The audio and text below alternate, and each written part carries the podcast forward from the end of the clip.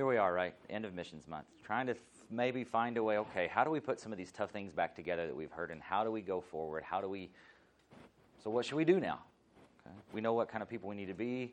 We kind of know what we need to do. So let's let's put them together. What do we need to do? And, and Cindy and I, was, as we talked about, we thought no better example than what we find from the early church in, in the book of Acts. Um,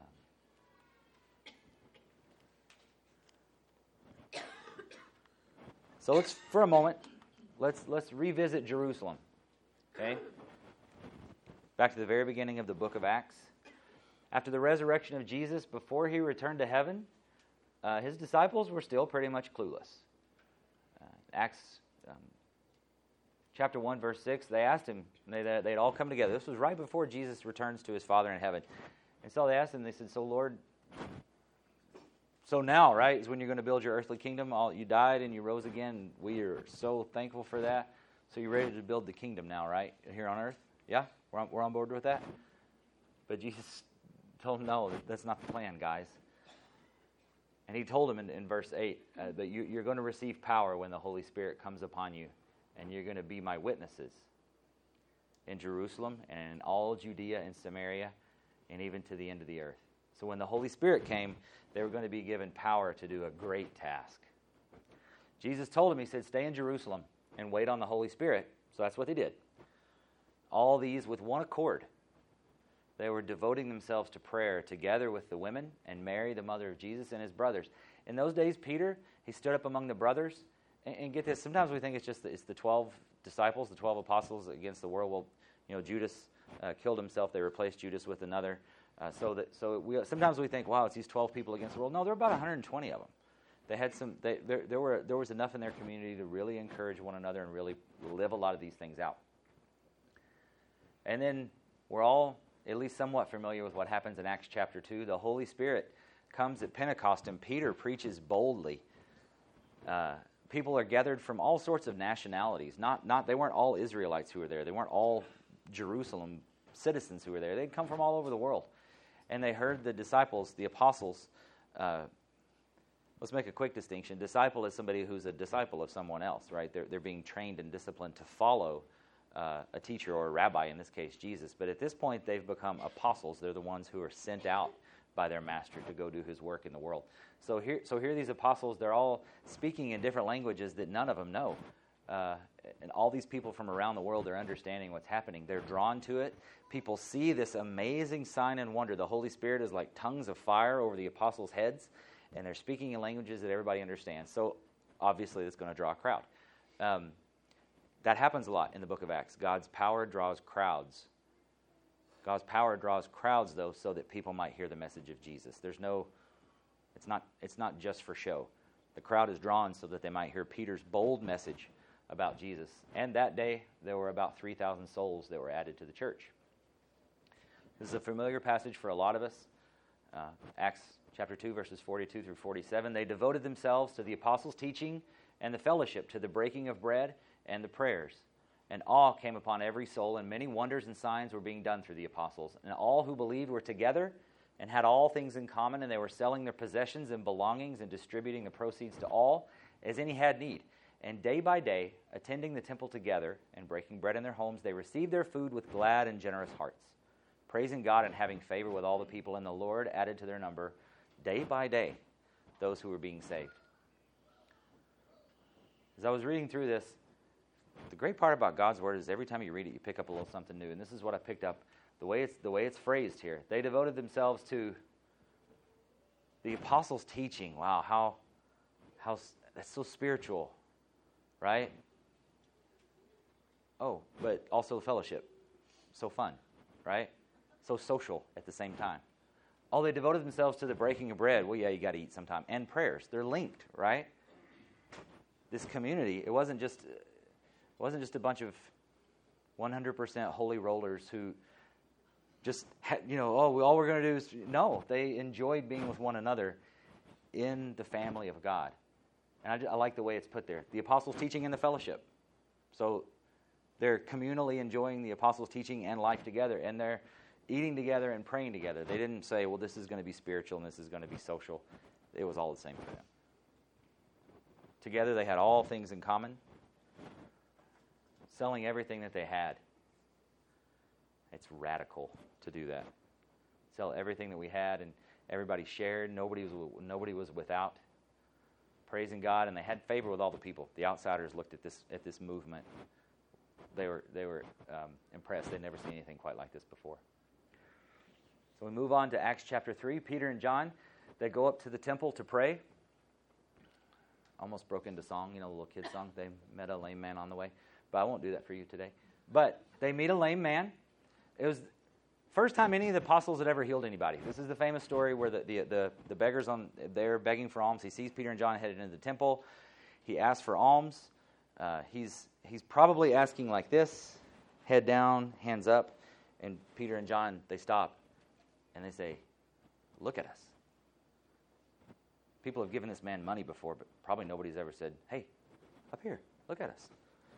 So he breaks his posture of humility and he looks up at people who actually want to have a conversation with him. And that's when they tell him, We don't have any money, we don't have any silver and gold, but what we do have, we're going to give to you. So, in the name of Jesus Christ of Nazareth, get up and walk. And the man got up and walked. This was the first time any of the apostles had ever healed anybody. They're, I mean, they'd seen Jesus do it a lot, but can you imagine the, the, the, uh, the trepidation they must have felt? Peter's probably, okay, I'm going to say this, and I really hope this works. I mean, really, you know, I mean, just think about how think about how nervous you would be, right? If it, if it was if it was your turn to do that. That's the difference between Acts one six. So Jesus, you're gonna it's time for the kingdom now, right? Here on earth, and then after the Holy Spirit comes, they were different people. They were changed. It was the first time any of them had ever healed anyone. And crowds gathered because they saw a sign and a wonder. And what happens when a crowd gathers? Because of signs and wonders, it was always God's intention that people would start telling other people about Jesus. So Peter and John, they're arrested, they're held overnight. Who knows what's going to happen to them? It's just a couple months after Jesus' crucifixion. Jesus told them, Hey, you saw the way they treated me, they're going to treat you worse. Don't expect any better treatment just because you're my disciple. So they don't know. They're held overnight. The religious rulers locked them up. But then, as from our scripture reading today into chapter 4, they asked Peter and John, So, whose authority did you do this under? And they told him we did this under the authority of Jesus. Peter's so bold. He says, Jesus, who you killed, you know? So bold. But they saw that Peter and John, they're just common, uneducated people, but they saw that they had been with Jesus. So the rulers warned them, but Peter and John said, I'm sorry, we have to obey God rather than man. When they returned to the brothers and sisters, they rejoiced and they praised God. They prayed, Acts 4:23 it says the whole house was shaken. Can you imagine coming back from something like that? Meeting up with the brothers and sisters. They haven't seen Peter and all we know is Peter and John left yesterday to go pray in the temple. We haven't seen them since. So they come back the next day. They're excited and they rejoiced and they prayed and the place shook. They were filled with the Holy Spirit and they continued to be bold and continued to teach. They went out again very same thing happened again. Another encounter. This time, instead of the uh, instead of the religious leaders just w- giving them a warning, this time they gave them a warning and they beat them. Uh, and then they went back with the brothers and sisters again. They rejoiced that they beat us. We were counted worthy to suffer dishonor for Jesus' name, and they continued to teach and preach about Jesus in people's homes and in the temple daily. That's just a quick recap of what got us to this point where we are now in the book of Acts. Let's take a look at some characteristics uh, that the early church had and what we can learn from them. Okay. That's my cue.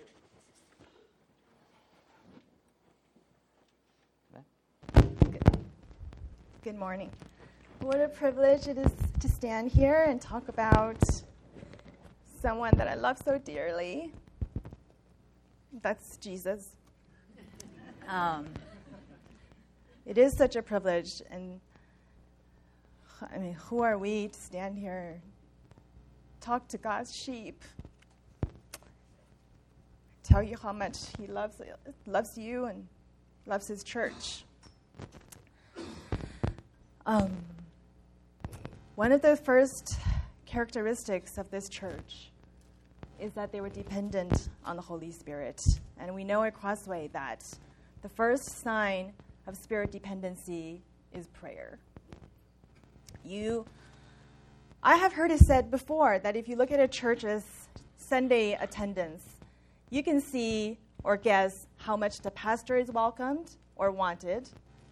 If you look at a church's prayer meeting attendance, you can see and guess how much Jesus is welcomed or wanted in that church. I, while I don't think that attending church should be based on our personal taste of what the pastor is like, and I don't necessarily think prayer attendance at a prayer meeting really shows people want Jesus. I think some people go to prayer meetings because they want Jesus to answer their prayers. But I do think there is a little truth to this statement. In our churches today, there is a lack of desperation in crying out to God. There's a focus on prayer requests based on personal needs, familial needs. Not that those are bad because we have needs, but there's a focus on that instead of God's plan for you and for others. When we think of prayer nowadays, we have walked so far away from the true intention of prayer that we've made it so simple. It's a God, FYI, Holy Spirit, customer service. This is not what I asked for. Can you change it for me?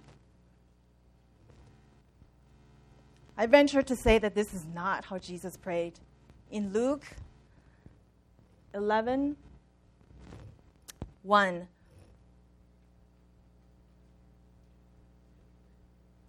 it said that now Jesus was praying in a certain place, and when he finished, one of his disciples said to him, Lord, teach us to pray. This is when he taught them the Lord's Prayer. You know, they never asked Jesus to teach them to preach or cast out demons, but he saw, they saw how Jesus prayed, and I bet it was something to watch. And they wanted to learn how to pray. And the two things stands out to me about how the disciples prayed and how Jesus prayed is that they prayed with their hearts. And then, you know, often said that Jesus withdrew to desolate, desolate places and pray. And you wonder, why does Jesus need to go away and pray? Isn't he God? Doesn't he know? Yes, he is fully human, so he needs to be with God. But he, why does he need to pray in a desolate place? Right? And I, I really think it's because he enjoys praying, because he loves God. He loves being with God so much that he slipped away to God, just like men, I don't want to make stereotypes, but men love to slip away to a ball game. Some men love to slip away to the mall. Some women love to slip away to bake. Some women love to slip away to a ball game. Not this woman, but some women. But it reminds me of that verse in the Song of Solomon when, when the poet said, Come away, my love, to the spice laden mountains he slipped, away to God like a person who enjoys a ball game or a person who enjoys baking or a family that enjoys doing things together. But Jesus slipped away to pray because that's what he loved. For us, it is so sad that we often slip away not to pray, but to avoid prayer. And that the very God who gave us those pleasures of life, the families we love, is the one we do not love but love to be away from. But the disciples in the passage today saw Jesus pray, and they remember his teaching on prayer. And he said, when Jesus taught them to pray, he told them that they would always pray and do not lose heart. Do you ever wonder why we do not like to pray? It's because our heart's not in it. You know, if your heart is in something, you really will stick it out. Your heart is in your wife, your husband, your family, your career, your children. You are willing to withstand valleys, disappointments. Heck, you will even take abuse because your heart is in your family, is in your children, is in your careers. Now, those are not bad things, but I'm telling us today that when our heart is in prayer, we can withstand the dry spells and the low valleys of our spiritual lives. But the sad thing is, we don't. We think God should do all the work in prayer, and we just utter a few words. Do you guys see, along with me, how wrong that is? that we put all this hard work in things that will fade away.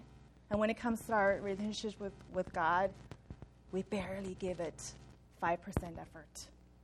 Yet we expect God to show up when life doesn't go right. So, brothers and sisters, we have to say to God, Have mercy. Have mercy on me. And we need to repent of this and return to Him with our hearts in prayer. And we need to say, My heart is elsewhere, God. Have mercy. If you will yet teach me, God, how to pray, and show me your face. I want you. I don't want joy. I don't want peace. I don't want people's esteem. I don't want to be understood. I don't even want converts or new Christians. I don't want a big church. I just want you. I guarantee you, your prayer life will change. The second thing I see is that they prayed with surrender.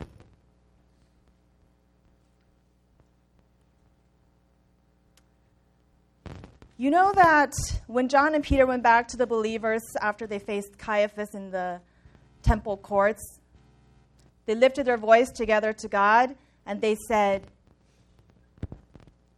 O sovereign Lord, who made the heaven and the earth and the sea and everything in them, who through the mouth of our father David, your servant, said by the Holy Spirit, who did the, why did the Gentiles rage and the people plot in vain? The kings of the earth set themselves, and the rulers would gather together against the Lord and again against his anointed. For truly in this city there were gathered together against your holy servant Jesus, whom you anointed, both Herod and Pontius Pilate, along with the Gentiles and the people of Israel, to do whatever your hand and your plan have predestined to take place. And now, Lord, look upon their threats and grant your servants to continue to speak your word with all boldness while you stretch out your hand to heal and signs and wonders to perform through the name of your servant Jesus. And when they had prayed, the place in which they were gathered together was shaken. They were filled with the Holy Spirit and continue to speak the word of God with boldness. You know, they prayed Psalms 2, 1 and 2 when they were praying. Okay? They prayed Psalms 2, 1 and 2 in this passage. Okay, this is Psalms 2 1 and 2. See, these people, when they prayed, they knew Scripture. Scripture guides our prayers. It's not a figment of our imagination or a form we copy from other people. When they prayed this, they remembered Psalm 2, verse 8, which is what? What does it say? Let's read it together. Ask of me, and I will make the nations your heritage and the ends of the earth your possession. When you know Bible like that, you will pray for boldness. Because you look at verse 8, you say, well, they're going to be against Jesus, but all the nations are going to be Jesus' heritage and belonging. So, what should we do in response to that? We need to be bold and speak God's name wherever we go. So, their, their prayer is filled by Scripture. And another reason why we have really poor prayer lives is because when we pray, we don't pray according to God's will. So we don't know who we're talking to. We don't know what we're talking about. We don't know why are we still talking. Pretty soon we're just going to stop talking. Might as well let other people do the talking who knows what we're talking about, like the elders and Paul. People, please pray for me. That's kind of how we resign our responsibility to prayer. But prayer is connected to scripture reading and God's word. I do not know somebody who loves God's word who don't naturally pray. And I don't know one Christian who loves God who don't read God's word. So we need to examine when we look at our prayer life, what is dry, we need to look at what is fueling our prayer life. Is it our own desires, our own wishes, good wishes? Even non Christians wishes those things, you know? To be responsible people, to be a good employee, to be a good parent and loving, to have children who are responsible and loving. But what does God want? Do you know that? I wonder what are we struggling today that we're anxious about? That angst that's in you. And I want to say that are you anxious about finances, then are you seeking what he's saying about money and learning the truth about money so you can pray? Are you worried about an illness? Do you know what he says about death and our earthly body so that you can pray? Do you have a conflict with a brother or sister? Search and meditate on what he says about church relationships and see how Jesus himself approached souls so you will see he never ignored them, but engaged in hard questions and listened to them. Are you concerned about general happiness and a 95% worry free life? Just search the scriptures and you'll find that they answer real quick. That is not in there, so don't even try to go obtain that. Are you hopefully through Missions Month, like me and many others, I have dreams and I have hopes that they, the day will come when praises and songs will ring out from God's thriving and beautiful church. In each remote corner and each weak heart, how I, I long for that. Maybe my grandchildren will see it, but I know somebody will see it and I say, God, please, God, please remind me that they will come and let me be a small part of that. Let me be faithful today. Now, you, what does faithfulness look like? That's when you pray, you gotta say, God, I want to be faithful. But what does that look like for Cindy Lee today? It's gonna look different for you.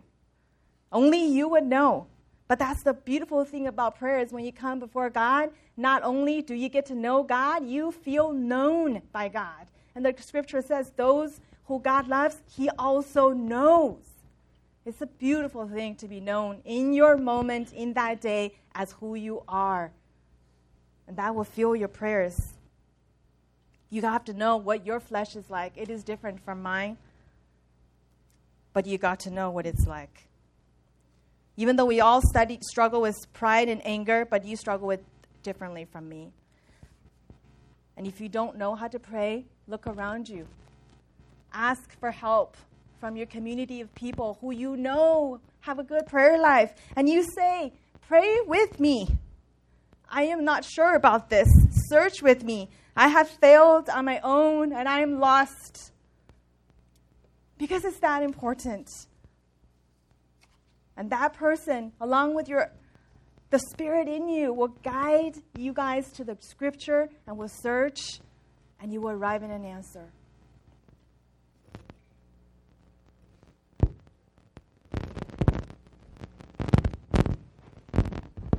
So the uh, so we know they were dependent on the Holy Spirit. First sign of spirit dependence is what? Oh, it's on your bulletins, folks. First sign of spirit dependence is what? Prayer.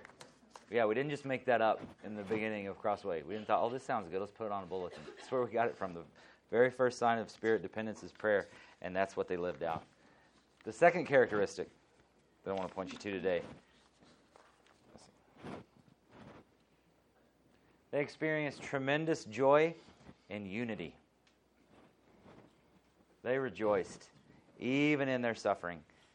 We, we just read you about how they were so happy. They were can you believe it? We were worthy to be beaten for Jesus' name.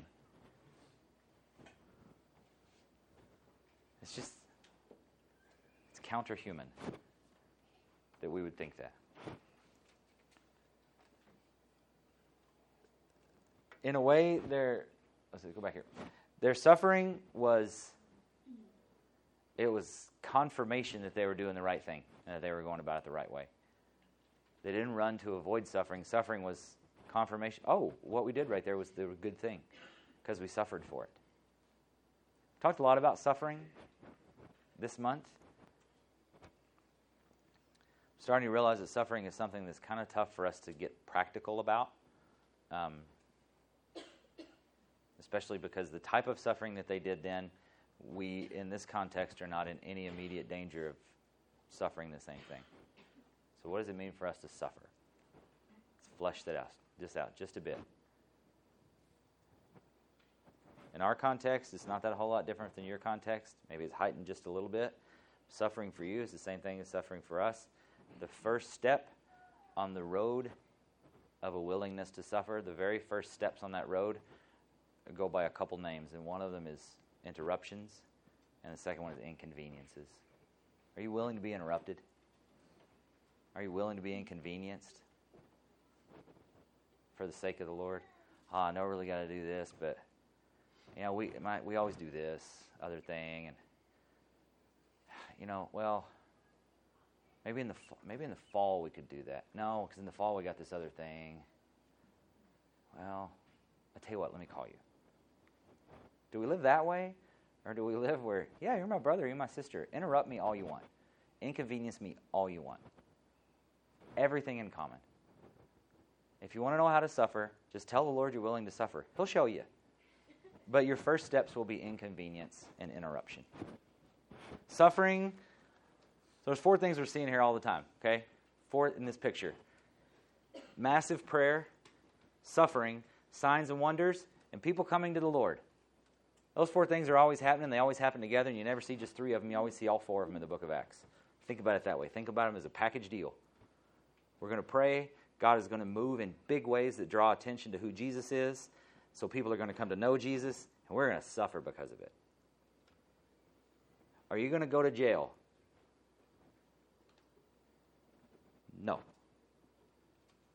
Will people come to know the Lord when we pray,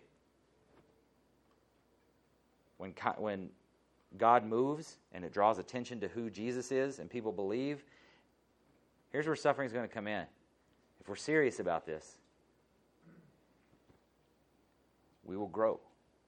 And we will grow not necessarily, and this is nothing wrong with this, not necessarily with people who've come from another church, but people who have never followed Jesus before. That's how we're going to grow. And when that when we grow, oh well, we were pretty comfy in this room. Oh, all right. If we get to expand this room, great. If we got to carry speakers upstairs, all right. Well, that's the first step in the road to suffering, right? Interruption and inconvenience. Well, home groups were pretty set.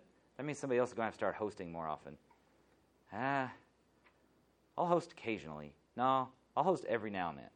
No, first step is interruptions and inconveniences. When this happens, when people come to know the Lord and we grow, expect those to come and embrace them rejoice. Can you believe it? We were counted worthy to be inconvenienced for the sake of Jesus. And I'm not making light of that. That's real.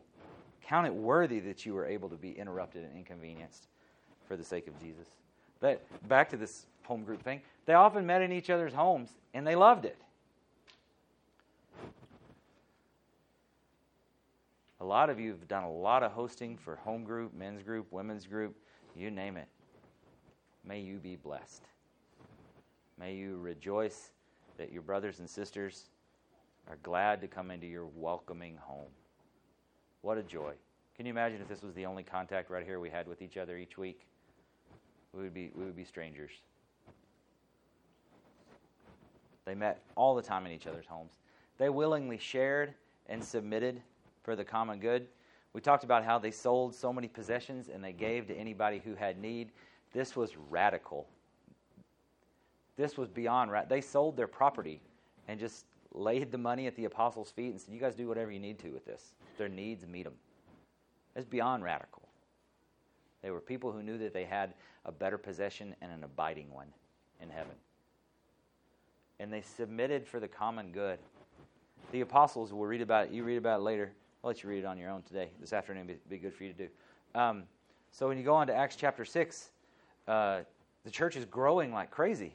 Why? Because people are praying, people are willing to be willing to suffer, willing to be interrupted and inconvenienced. God is moving through signs and wonders, and that draws attention to who Jesus is, and people are believing. So the church is expanding, and the apostles are so busy taking care of all these new people coming in that they need some help. So they go find seven faithful men, men who were probably qualified enough to teach and to do all these other things, but they said, instead of that, we, we need you to serve. And it's not the best job it, can you just make sure that like the food gets distributed right and just make sure that some of these you know administrative tasks get done so what these men say um, uh, did you see my resume no, didn't. Yeah, I'll do it. I'll gladly do it. Whatever it takes, I'll do it. One of them even had the honor of being the first one to die for the Lord, Stephen. When we're willing to say, Yeah, I'll do that, I'll submit, the Lord honors us by letting us die for him. Think about Peter and John. Yeah, seven willing to serve. I jumped ahead of myself there. Think about Peter and John. Okay, Peter and John went to pray, and met a lame man on the way.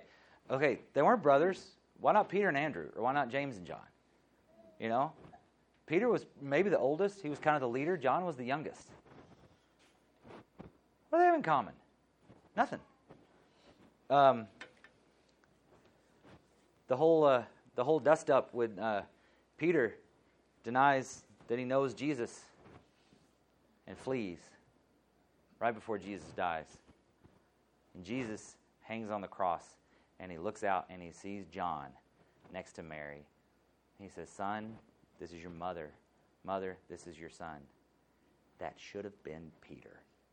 Peter was the closest, but Peter was gone. But it was John. John stepped up, John was there. After Jesus rises from the dead, we read at the, the end of the book of John, it's when Jesus restores Peter and reaffirms Peter, and then Peter again, he still doesn't get everything yet. He still goes, Hey, what about John? That's when Jesus has to say, Let me worry about John. You just worry about Peter. I'm going to take care of John. So they weren't a natural fit with one another. The morning of Jesus' resurrection, they raced to the tomb together. John cleverly points out that he calls himself the disciple who loves Jesus, doesn't refer to himself and you know, he doesn't say John in the Gospel of John. He said the disciple who loves Jesus, and he points out that he outran Peter all the way to the tomb. Um, sliding that in there. But so they're they're so they're starting to grow. They're starting to learn together. And when it's time to go to the temple to pray, it's Peter and John.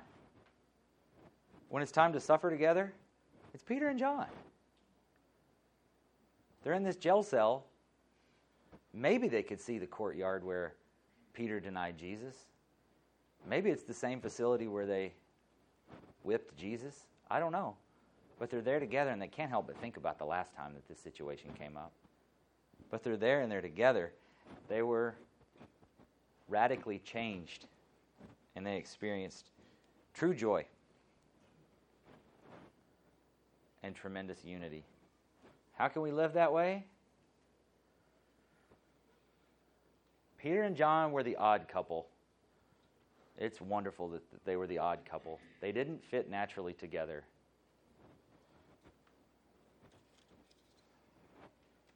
Who did? Nah, that doesn't happen here. You guys all fit naturally with one another, huh? There's never any like, well, I don't really know that person. I'm not sure if I totally do want to know them.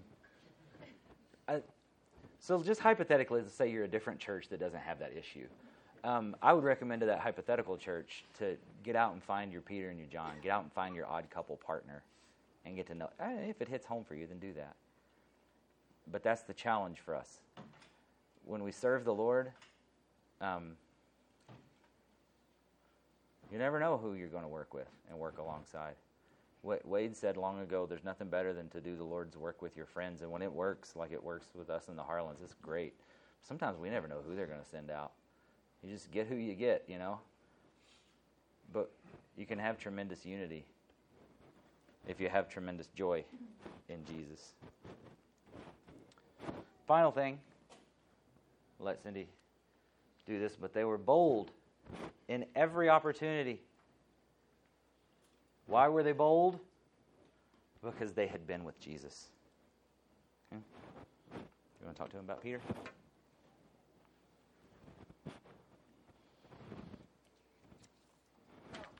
Peter was someone who had been with Jesus at some key places, but abandoned Jesus at the most needed hour. So, how can we say that he had been with Jesus? What was the difference that Caiaphas, the high priest, and his elders observed in Peter that was not there before? And we can see this that Peter has over time, by God's grace, has developed new values and grew in his character. One of the first changes we see in Peter is probably he embraced hardship. His value went from embracing ease to embracing hardship. A lot of people think about Peter like this poor fisherman in a hut, in Galilee, and Jesus came by and said, Well, you have nothing else better going for you. Why not follow me? No. Jesus, Peter,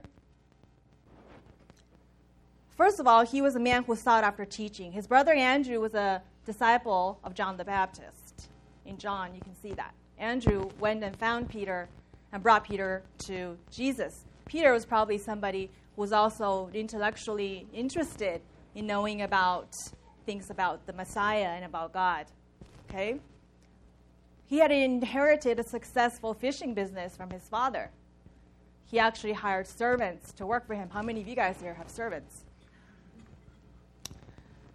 He had a mother in law, so he was probably married. He probably had land and a big house because when Jesus went to his house and ra- remember we did our quiet time, helped his mother in law come back from her fever, and they received many sick and ill people in Peter's home He probably had land and house hard, large enough to fit a lot of people. He wasn't in, living in a, in a tent on the beach. He had a lot to lose. He had a wife. I want to get to know his wife to release Peter like that.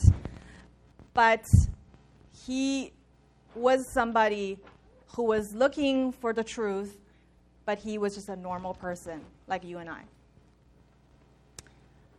he first met Jesus and he always called him rabbi. And then you see uh, Peter's transformation because he goes from rabbi to master and eventually he calls Jesus Lord as he experienced Jesus. But he doesn't know what this Lord really means. He has yet to find out. He valued truth, he valued knowing Jesus. Maybe he is the Messiah as he confessed, but he also valued ease or maybe if you don't like that word, you can say, through Peter's life, you could tell that, you know, he was, he grew up in the King Herod's country. King Herod was very successful at making the Jews and the Romans get along, yet built his own lavish castles. And then there was the Pharisees who were successful in making people becoming good Jews.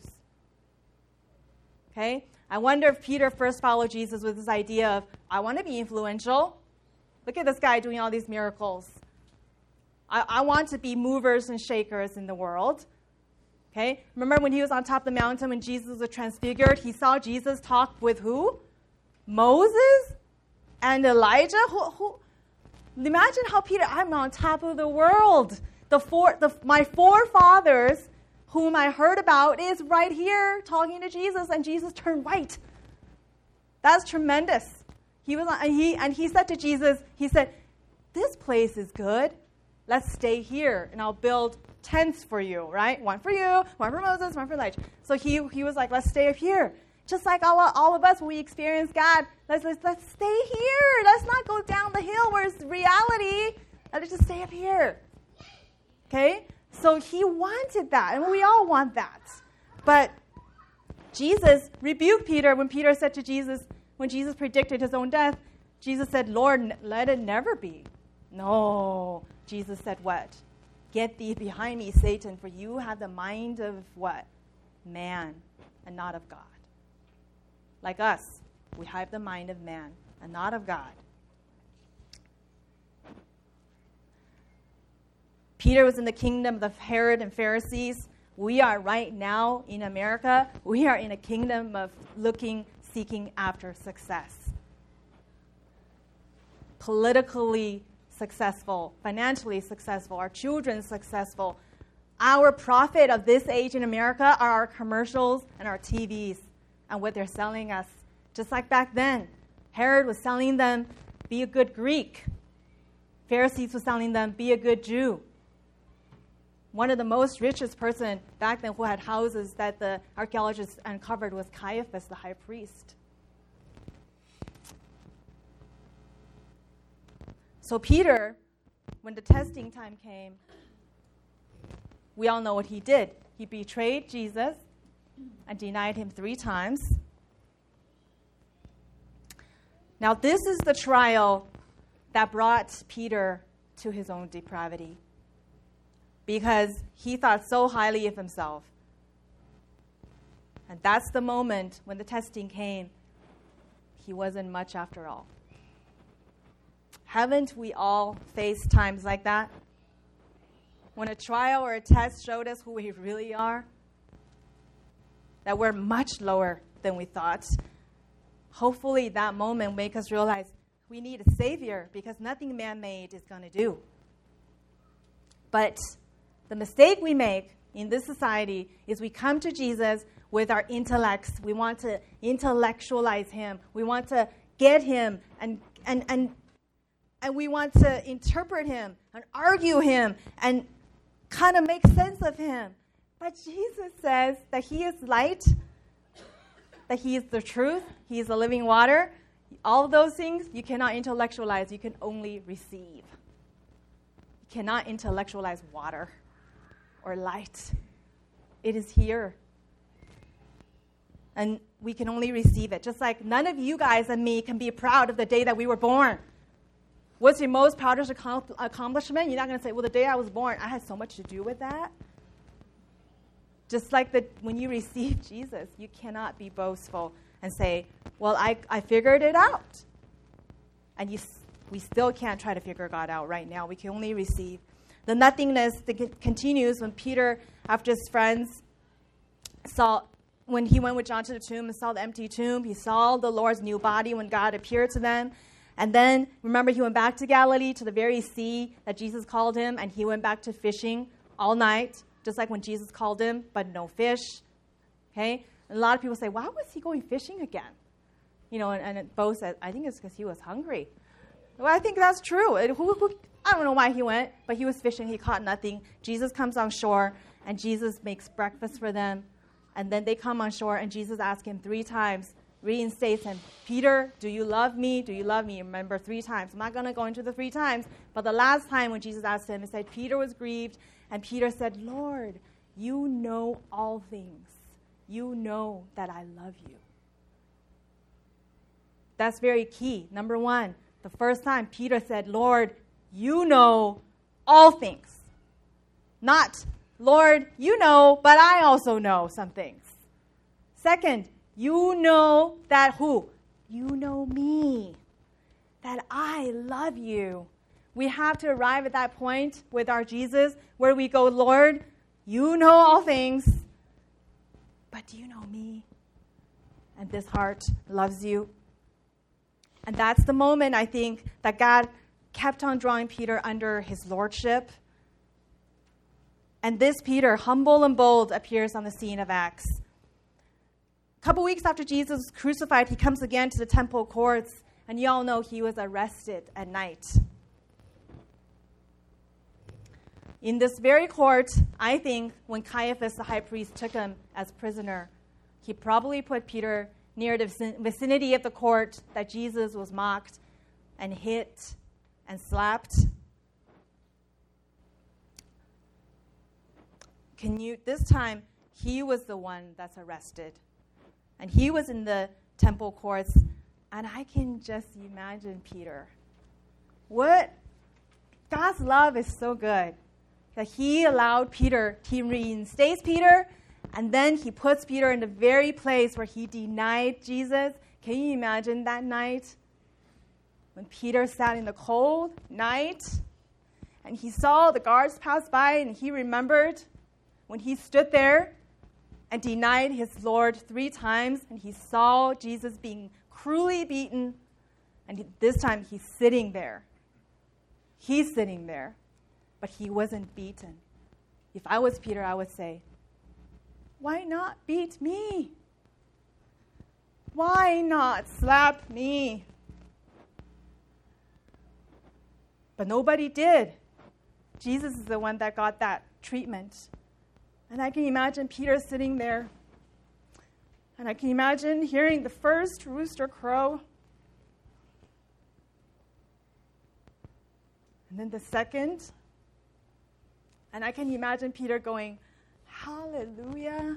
The Lord enable me this time to withstand the test. And God gave him the chance to stand up and rise up where he fell, where he sinned this time, he did something different. He was a man. He faced his responsibility and he overcame. Now, if you and I have met with Jesus, you and I have great failings in our lives. When that comes again, are you and I able to overcome? If you're not able, you have not met this Jesus. You have not. Because you cannot help when you turn on the light, it flushes in, it's no longer dark. So when Jesus let Peter sit in that jail cell to go through that hardship, it was for Peter. So that he can look at himself with dignity and said, I was a man this time. I faced it, and with Lord, the Lord's help, I overcame. What a change and what a life. And, brothers and sisters, don't you want to live like that? To be free from temptation, from falling into sin, from the world's concern with life and health and wealth. Don't we want our children to live like that? If one day I die before Lauren and Mia, I want to know that I have raised my kids to not fear, not be entangled by the world or their opinions, not to choose careers based on money, but choose careers based on what they're good at, what they enjoy. Not choose a husband based on social stability. I want them to choose knowing who they are, knowing who they need, and knowing that they need look for character. And they need respect and love and dignity because they get that from Jesus and they will get that from their relationships with people and they will give it. I want to raise that kind of a child. I want to be that kind of an adult. The next morning, when Jesus, when Peter faces Caiaphas again in that same court, same Caiaphas, lost, headed straight to hell, but different Peter, different. This time he looked Caiaphas in the eye and he said, Jesus, whom you killed. I cannot stop speaking about him. And I don't, I don't know. Peter might have, he might think he may, he may be crucified. I don't think he cared. I want to live like that. I want to go back to China and not be afraid of the illnesses my children may incur, of hardships we might get, because they will come. But I don't want to live with my tail between my legs.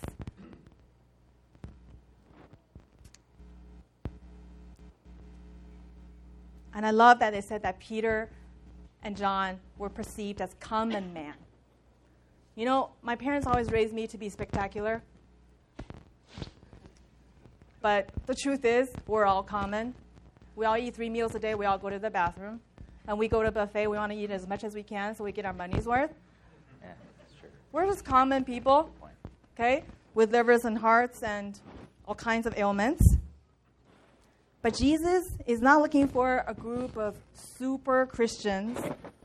This is what a missionary is not, okay? A it- it- we're not a group of super Christians who go to another place to do things to a needy group of people. It is not. It is living Christ's sacrificial love out in front of others with the right doctrine.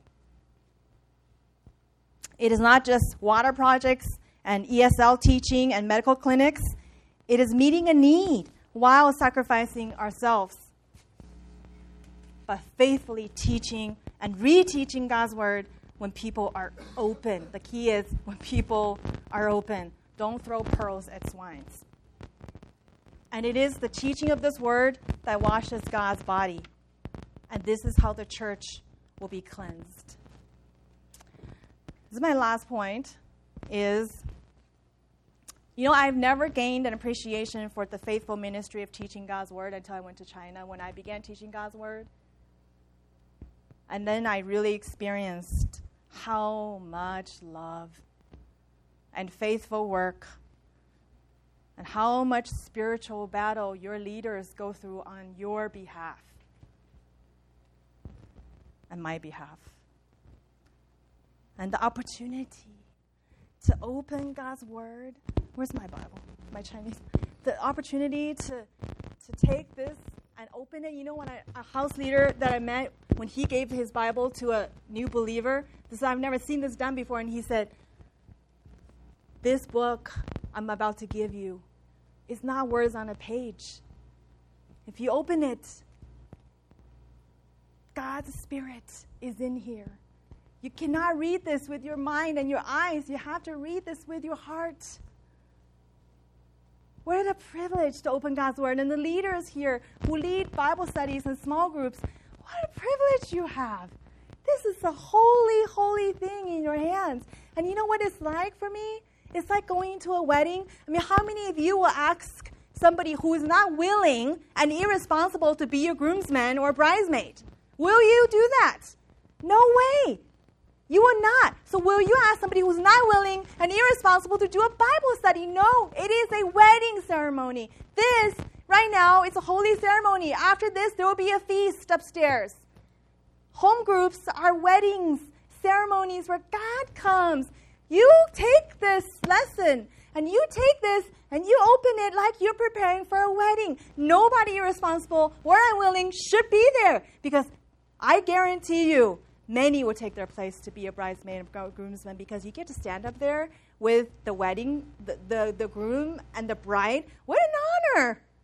Because they also look at you, you know. They don't just look at the bride and groom, they also check out all the people there because they say, well, I wonder how they're related to the groom. Wow, they've been friends for 20 years. It's an honor to serve the Lord, to serve God's church, the bride. So don't ever look at it as, oh, God, I got to do this.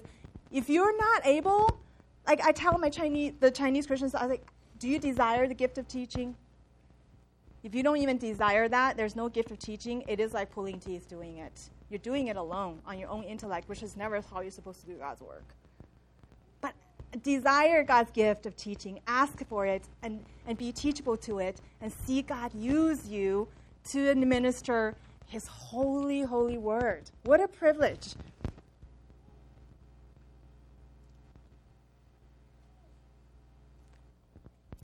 I'm not saying that spiritual gifts will make us super Christians or align us to God's will or anything. But I am saying that when you desire spiritual gifts, it is a sign of life.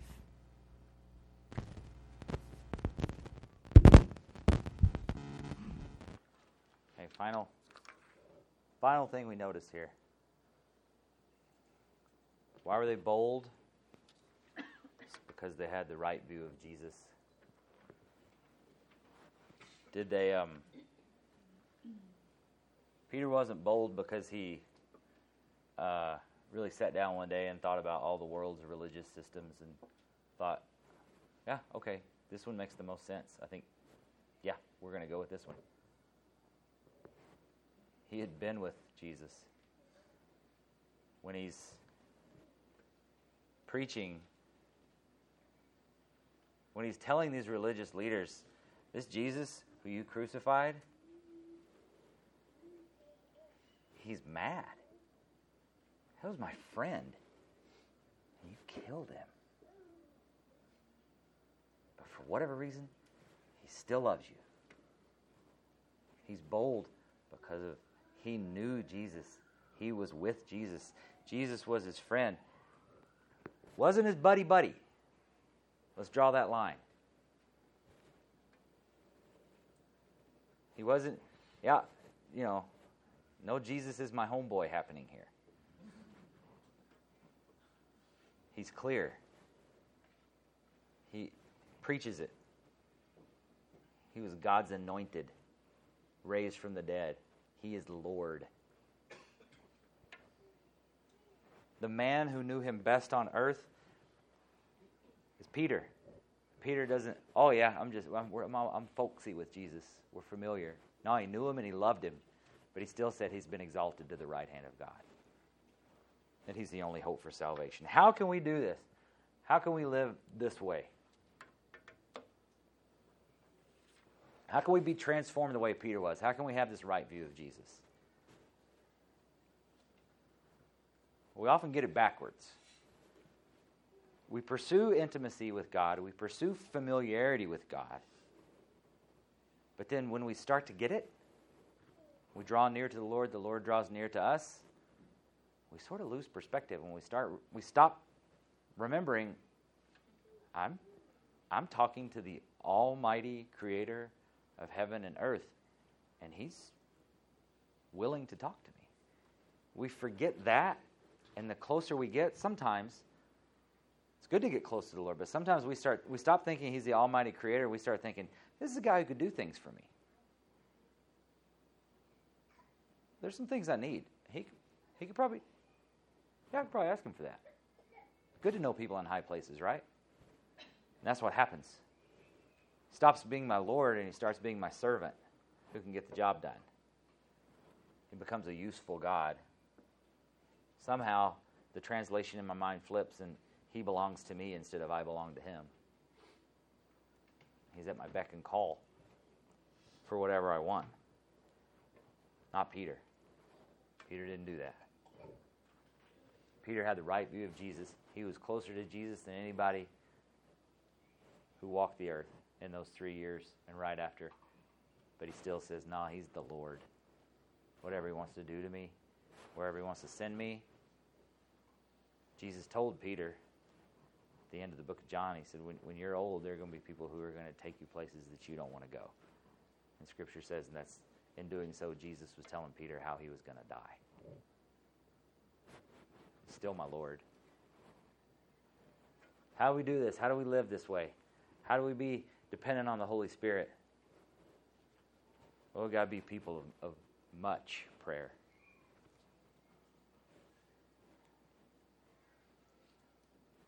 A lot of us say this, heard it a lot. Prayer isn't just preparation for the work, it's the work.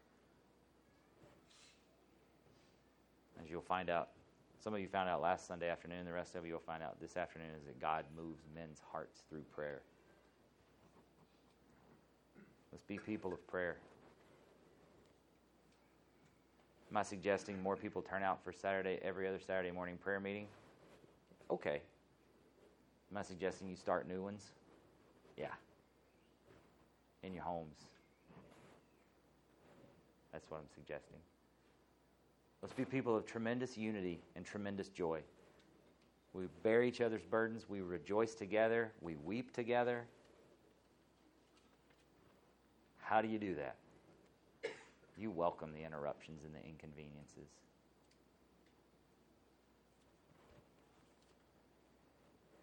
You know, you know what our biggest disease is? The good thing about the missions moment we did is it gives you a chance to let us know that we, we do this too. The biggest disease that we have as a church, as God's people, is that our phone rings, we don't answer it. What do we do? We look at it. Who is it?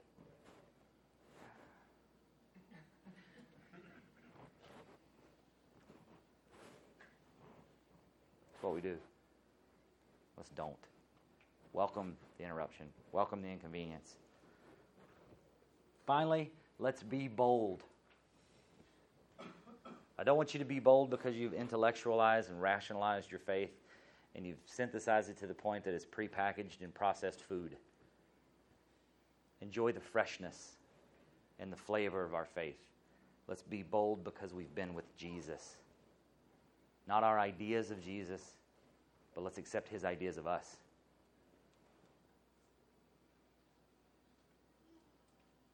When you don't agree with Scripture, the problem is you.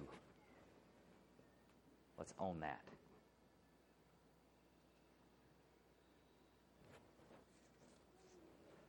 As we get ready to go back in a couple of weeks, I just want to share this before we end. We'll be here next Sunday with you. Um, we don't have to preach or do missions moment or anything. It's going to be great. Um,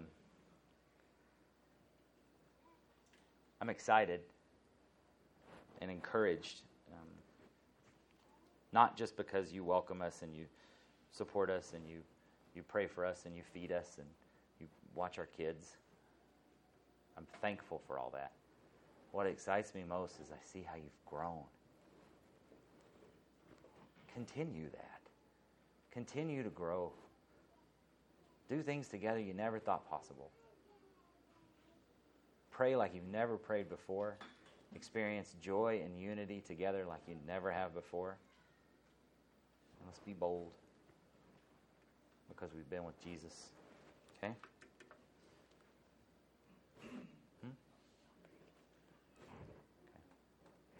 You going to pray? All right, pray? Let's pray. Just as a sign of our surrender and gratefulness to the Lord, will you hold out both of your hands? Hold out both of your hands to Him. It's a sign of our posture of surrender as we pray together.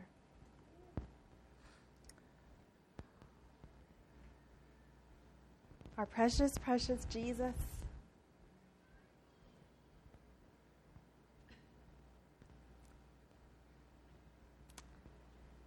There's no other name that can save but yours. Our precious, precious Jesus. There's no others beside you.